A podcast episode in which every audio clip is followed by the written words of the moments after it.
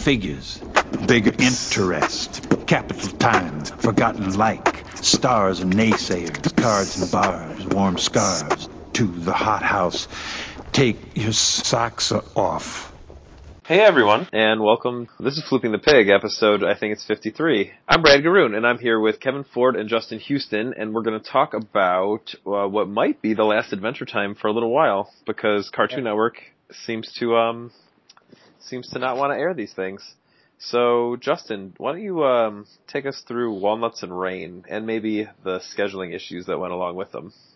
Walnuts and Rain uh, was a story about Finn and Jake uh, where they're kind of talking about they're they're out in the evening and they're talking about what they're going to do when they get home, and uh, they fall down a hole, individual holes that are kind of close to each other.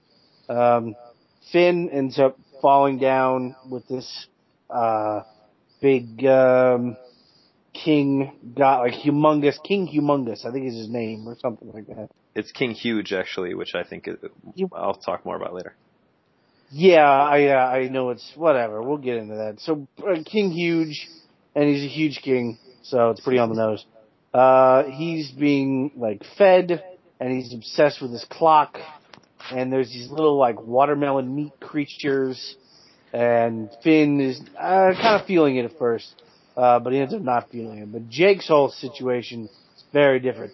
He lands on like a raft that's slowly or he like he's, he wakes up and he's on like a uh like a raft and there's um and it's slowly falling and there's like a parachute or that's that's up kind of as it's as it's floating down and uh the guy that's on it uh his name is I think it's like 7718 it's really just Bill he for, he thought he'd forget his name so he wrote it down on the raft he wrote Bill but he saw it upside down and if you ever played with a calculator, you know what I'm talking about. And if you don't, you had a weird childhood that didn't have anything to do with mine. Uh, so Jake wants to stretch out. The guy's like, no, you were falling. We're probably falling for ages. You're not going to be able to reach the top. Besides, he's probably looking for you. Both sides end up telling the other person they're probably looking for you anyway. So it's no big deal. Um, and, um, Bill talks about, uh, you know, uh, well, the episode title comes from the fact that he's been just staying here the entire time. He, you know, he's just been floating down further and further. Um, and he's, you know, sometimes the hole drops down walnuts, sometimes rain, and he was able to subsist on that, uh, while he was kind of, um, you know, just, just floating downward. So, Finn wants to leave his situation, and then, um, the fat jerk king was like, nah, you're gonna stay forever. And so Finn formulates a, a brilliant but very specific, intricate plan to destroy this like cuckoo clock that he's obsessed with, uh, the king, and uh, that'll I don't know spark anarchy. I don't really know what the plan is after that. Um, but so like half of it works beautifully, exactly as he plans it out, and exactly as they show it. So he kind of wings it the the latter part, and he uses his great strength to finally knock this clock down and shattered it. And through a series like a Rube Goldberg type deal, it um it ends up like releasing this I guess a stove where and then a bunch of steam uh had been rising up. And that's what you find out is that that second hole was I guess where the steam was being released by this oven, I guess, or the stove top. Um and since the the calamity kind of put everything out, it stops and so the raft that you thought was falling slowly was actually just being held in place and was fairly close to the hole top. So they fall, and now they're in this, you know, land of one giant and tiny, neat watermelon people. Um, Jake says, hey, you know, you've been down here the whole time, and Finn says, that guy's a bad guy. The bad guy says, what are you gonna do, hit me and knock me out in one punch? And then that's what, that's what Jake does. He knocks him out in one punch. so they're out of the hole now, and Finn is riding Jake uh, and, and the other Bill, the not but not Bill, was writing them too, and they're like, well, they're calling him Seven, I think, just for short. And they ask him what he's gonna do now that he's out, and he's gonna eat a hot dog, which disgusts Finn because that's like the worst parts of the pig, and Seven doesn't even care about that. And that is literally the end of the episode. Kevin, what did you think of it? Uh, I didn't like it at all. I thought it was. I mean, I'm okay with pointless episodes, but I just thought it was boring and all that interesting. Like, I, what, like I don't. There's neither of those new characters they introduced were all that like appealing. So I just thought it was a waste of time. Yeah, so on first watch, I didn't first watch. I only watched it one time. It's not much, right? It's a, it's. I think of it like a real kind of callback, throwback to a season one style Adventure Time episode where Finn gets in trouble, Jake gets him out of it. Uh, it reminded me kind of a lot of Dungeon with a little bit less character development than Dungeon. Um, it has a few more connections. Uh, I think Huge King and Prince Huge from the Hard Easy are probably related. They look alike and their crowns are similar sizes, and I wouldn't mind hearing Brian Doyle Murray come back to Adventure Time. That said, um, even though this episode wasn't much, I read Tom Herpich say that this episode and a future episode are connected. That they wrote them, that Tom Herpich and uh, I forget who the other storyboard artist was, they wrote them as companion pieces. So this is really part one of a two-parter. Um, and I think the other one is going to be chips and ice cream, just based on the names like Frost and Fire, Earth and Water, this and chips and ice cream. But unfortunately, because it, we have no, it should have aired in two weeks from now or three weeks from now, and now we have no idea because Cartoon Network seems to be screwing with us. But I don't know. I thought the episode was fine. It just wasn't. I I did like it more in the mindset that there's going to be more. I didn't hate the episode. I mean, I what I got out of it, it felt like a story that it was sort of about the way patience can turn into like laziness or slothfulness, or it can kind of erode you a little bit. And that's, you know, like you said, that's very season one Finn, you know, to just scream my way and, and just like rage out of a problem, um, just with sheer will and guile. And, uh, that, that's really what this is here. You're presented with two sort of versions of, uh, what it means to slow things down and and be patient. And uh, and on the one side, Bill's whole situation was that if he had tried it all or made some like a series of efforts to ascertain his situation, he may have been able to figure out he wasn't falling endlessly, but he didn't. He just sort of waited it out, which Jake was pretty easily convinced to also do as well, because that's in his personality. Um, and Huge King, that's his whole life, is just a series of waiting for something to happen something to occur and just talking about that thing happening and how kind of pathetic it is. And that really butts heads with Finn, um, who, I mean, that's, that's kind of a fantasy to him. Waiting for something to happen rather than, I mean, it's illustrated in the very beginning when he goes on and on and on about all the things that he wants to do that night because he's very proactive. He's not about just, oh, I think I'm gonna, I think I'm just gonna chill. He has those moments, but by and large, he's a very like, like up and at him guy and that's what allows him to defeat Huge King so easily. It takes a gargantuan effort for uh, Huge King to do anything at all, which is ironic because the hardest he's ever worked is to preserve his laziness and this sort of uh, like lousy life he's well, I don't want to say lousy, but uh, just inactive life that he's forged for himself. Um, so from that perspective, I got a lot out of that, and I thought the episode was interesting. But it just wasn't. It wasn't as funny or or the dynamic wasn't as interesting as uh, as I would have hoped. I mean, I think the fact as a companion piece is fine, but it should be able to stand on its own legs as being something interesting in of itself. Like BMO Noir doesn't need its previous episode to be good; it's good on its own. And this, I just didn't think was all that good. BMO Noir is not actually like related yeah, I to Princess Potluck. That's just a cute. I think that's just sort of a cute little Easter egg but the two episodes don't actually coincide at all until the very, very end. I, I think this more like Frost and Fire and Earth and Water, and those two definitely um stand on their own. The ending is really abrupt uh, in this, and sort of uh, it doesn't tie anything together like they like they normally do. You know, um, it's like just getting a hot dog and like Finn's sort of lazily complaining about hot dogs. I, I didn't I don't know what that ending was or was supposed to be. And I agree I that you can't go in, you know, I didn't know there would be a sequel to this. So it, it has to stand on its own. Right. But the, again, as a throwback to season one, which you have to assume this, this had to have been because it's so like that. And then all these, all the people who were complaining about season five and season six got, they loved this thing. Um, like Memory of Boom Boom Mountain ends with Jake saying a porpoise fell in love with him or a dolphin fell in love with him and um, wait, what's the other one? Uh, Evicted ends with a worm forcing Finn and Jake to hug him. King Worm. I mean, like the uh, other just like really random things that had nothing to do with the rest of the episode and don't really do anything. I think this was really a callback to that. Right, but you're actually speaking to two episodes where the catharsis was actually and the resolve was built into the the episode. It was almost like um uh like an extra little bit at the end, you know, like Well, that happened here too. the They, that, I mean, they got they got out of the they got out of the hole. They knocked out King Huge. It just wasn't.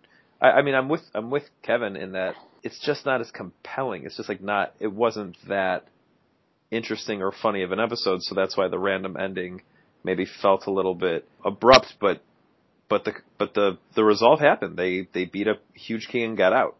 You don't really need don't more so. than that. It's it's not about a physical. A lot of it would it would have gone a long way to see how Bill have have him have a more direct reaction or or find out what he would have done. Um, especially if you know, I think a better uh, you know indicator of or it would have. I don't know if it would have been a better episode or it would have made more clear the point he was trying to make if he said, "Oh, I know what I'm going to do. I'm going to go right back to work." and this idea that you know he's been encapsulated for so long and he's going to now that he has this freedom the only thing he can think of to do would be to go right back to doing the same thing over and over and over again um, would have i think at least been a more satisfying ending we just didn't get that moment where it, it all tied together and I mean, those we didn't, I don't think we got that moment in Up a Tree. I, I think Adventure Time does this a lot, where you get the abrupt ending. I, I forget what episode I was just watching, but it ends with them just like busting out the window. There, there's just a lot where we don't really get much at the end because the show used to be really freaking goofy.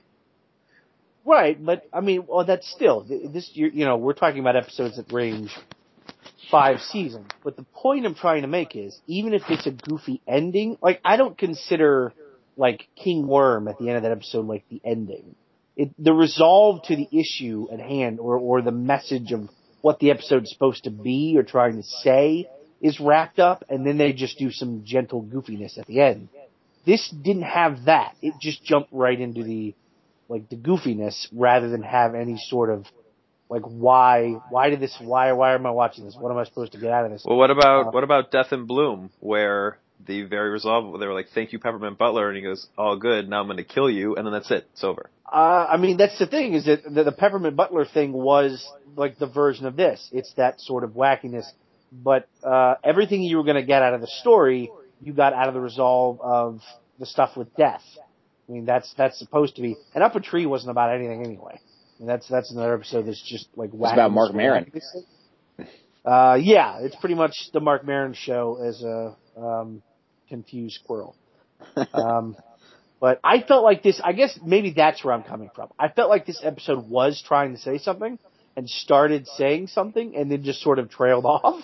Which Adventure Time's pretty good about. If they're going to say something, they'll kind of finish it. Although now that I say that, I'm thinking of a lot of examples of, uh, and, and all I can think of is ta- like Psychic Tandem War Elephant, um, and how like there was no good lesson for that episode.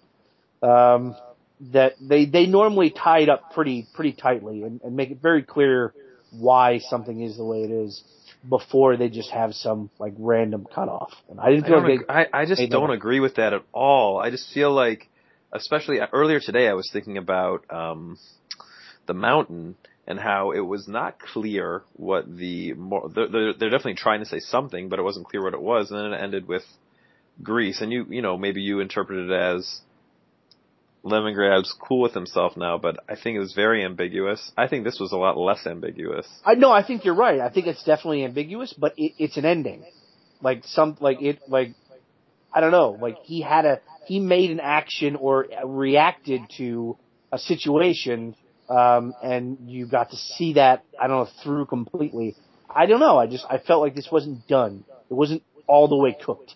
Where was the snail man? Uh, he, so like, like there's that one point where um, Bill and Jake were like playing cards on the raft, and then like the snail was hanging out on the side of the raft after they were done playing cards. Oh yeah, I actually noticed that as soon as they fell through the uh into the pot, the snail was on the side. I saw that. Guest voices this week were pretty good. Matt, uh he's Badger in Breaking Bad. Now I'm forgetting his name. Matt Jones, that's his name. Matt Jones. Yeah, yeah, yeah, that's the guy. He was um King Huge and uh Chris Isaak Chris Isaak was seven seven one eight. Um, I don't. I, I'm not like a fan of Chris Isaak. I don't know his music, but some people might like that. So that was the thing. Those are the voices. Um, Kevin, or not Kevin, me. It's me time to talk about comics, which apparently Justin didn't read again, but Kevin and I did. So we'll talk about them. Um, this time around, Ice King has kidnapped Lumpy Space Princess, and Finn and Jake bust him, bust her out. And when they go into her cage to free her, she says something about them being true heroes, which is a password to open up a trapdoor in a dungeon that apparently years ago Ice King and Hunson Abadeer made together. So Finn and Jake are super stoked to check it out. They uh, they allow Ice King to tag along with them as they go through first Ice King's dungeon, which is pretty easy. They get through everything without too much trouble, and after they destroy the final boss in the dungeon, they find a treasure chest and open it up. But it's a it's a photograph of Ice King and Betty, um, which is treasure to Ice King, but not really to anyone else. So, and it's got a nice poem on the back. Uh, so they move on to Hunson Abadeer's dungeon, which is a little bit more um, more interesting, which they give Ice King crap for. They tell him that Hunson's dungeon's much better, but Ice King goes on and on about how it was his first dungeon and it was a learning experience. Um, but then even that dungeon is pretty easy, and they get through it without much of a problem until the final boss, where uh, Ice King and Jake get knocked out immediately, and Finn has to um, blow air into their mouths and blow them up like balloons, and then use their powers without their without them being conscious against the boss, and he wins pretty much single-handedly. Um, and then that opens up a treasure chest, which is just the moldy old fries that Hunson stole from Marceline. So obviously the treasures are very personal. Um, and that leaves Finn and Jake bummed out again. But then a skull dungeon opens up, and Ice King remembers that there was a third dungeon maker, and that it was actually the Lich who had busted into their dungeon making um, club and knocked them out for weeks. And when they woke up, they noticed that there was an entrance to a third dungeon, but they never dared to go into it. But now they're daring to go into it. And uh, first Finn goes in, and it warps him to Farm World. And uh, it becomes pretty clear that the comic books exist in a completely separate alternate universe from the television show because Finn, well, I guess it wouldn't matter because Finn didn't remember remember being in Farm World anyway. But he's back in Farm World and he finds the Lich's skull and he destroys it and that gives him another treasure chest treasure chest which uh, opens up and it's a cool helmet. So he finally gets something he wanted. Um, and then we look, we go to Jake, who gets transported to a sort of bizarro version of Ooo, where Finn has stretchy powers and Jake doesn't, and everything is slightly off color but Princess Bubblegum has made a dog treat cake, so Jake's just excited to eat it, and I guess he sort of we sort of assume that that's his treasure. And then we see Ice King get transported to a uh, small jail cell, I guess, where Betty is, his fiance, and he frees her from. Oh, I forgot to mention that Jake helped Stretchy Finn destroy some of uh, the Lich's limbs. And then Ice King's in this dungeon, and he sees Betty, and she's being held against a wall uh, but instead of shackles, she's being held by the Lich's body parts, which Ice King destroys. And he frees her, and they start making out. Uh, and then we go back, we get a flash to um, what's really happening, and they're all in a sort of alternate Lich world. And what they're seeing is sort of hallucinations, and they're really just playing with Lich-style monster bones. Um, so Finn's the first one to realize this, and he uses a love song to destroy the illusion um, and then he runs to Jake's world where he uh, does a rap about how much he cares about Jake to destroy Jake's illusion and fight Stretchy Finn, um, who was a monster after all. And then they go to Ice King's illusion, but it's much harder for them to convince Ice King that Betty is not real because she keeps talking about how much she loves him. Um, but eventually Finn and Jake do another rap about how much they care about Ice King, even though he's kind of annoying, and that makes the fake Betty uh, crumble and explode, which is kind of sad because she never really turned evil, and Ice King's very upset about it. Uh, but then they all end up back in the real world where a shadow of the Lich attacks them. But I believe it's more. I actually just read this like an hour ago, but uh, and I am already kind of fuzzy on it. But um, another uh, song about good feelings makes the lich go away. Um, and that's it.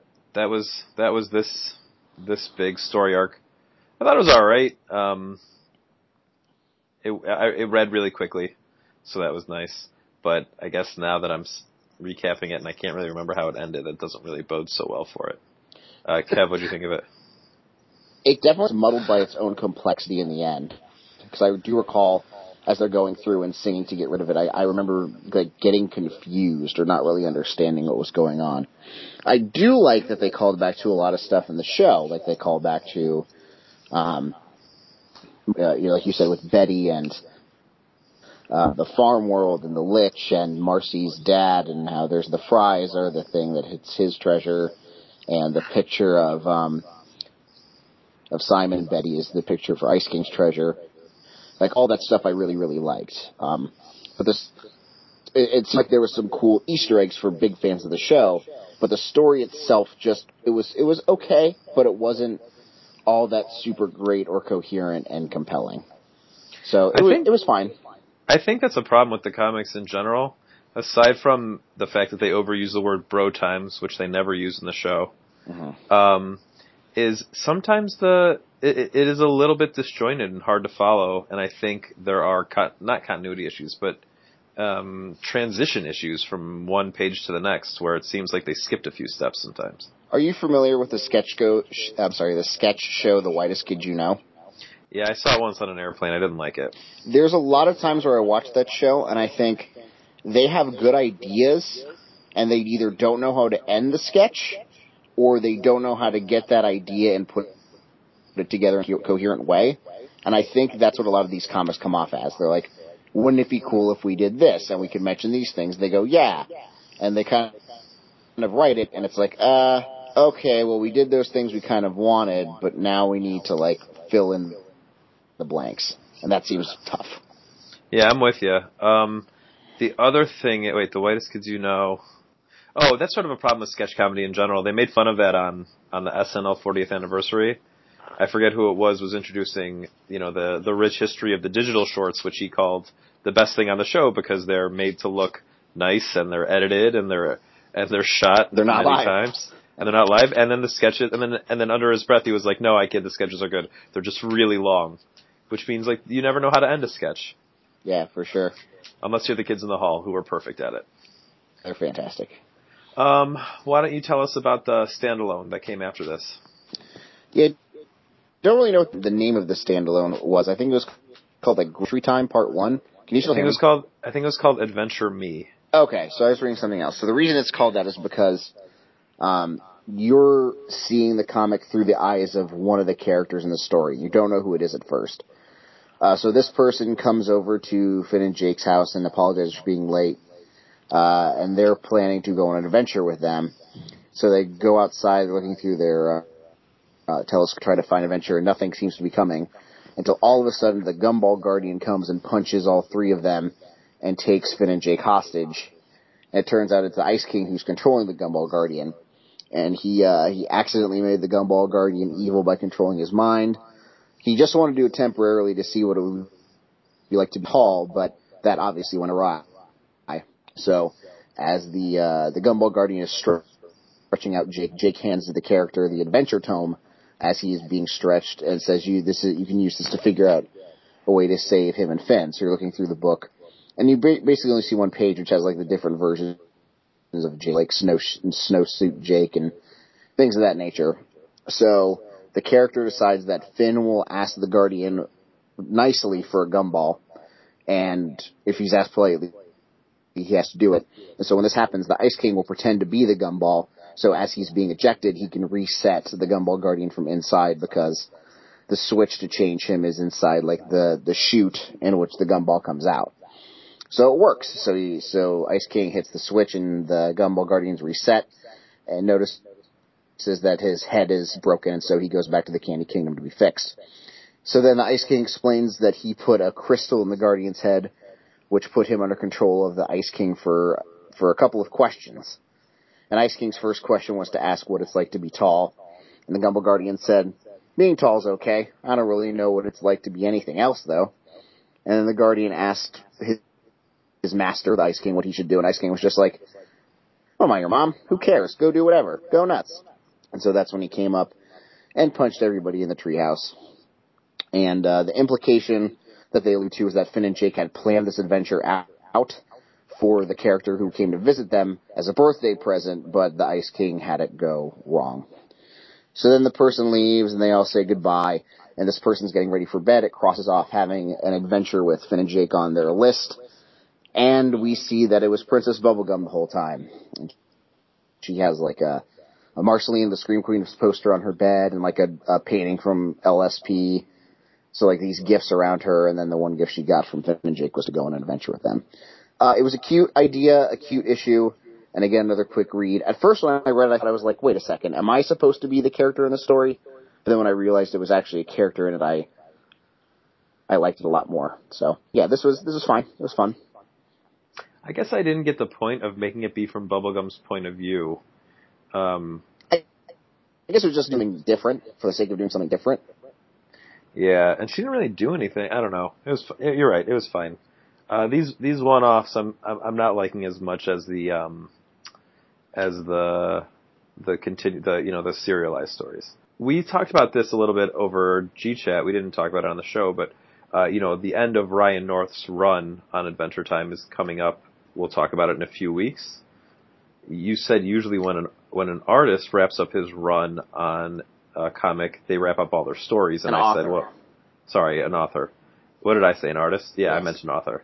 Um, well, in this case, it's an artist-author combo. So I had mentioned like I don't I don't think um, there's anything to wrap, wrap up, but I forgot to mention at the end of the of the the comics that I recapped, Jake mentions he has a stomach ache and nothing comes from it, and it's not really he doesn't really say why. And I'm assuming it's because he ate the evil cake that the evil lich people gave him. Um, so that's something I, I I'm willing to bet they follow up on. Uh, much like they followed up on BMO's weird robot building a few a few issues back. Um, and maybe that'll lead to the end of, or maybe the next the next serialized story, or the next, uh, or, or maybe near near closer to the end of North's run. Yeah, even if it's not like a wrapped up story, they might just renumber it and start over again with number one. There, it's it's number thirty six after thirty five. Oh, really? Okay. Yeah.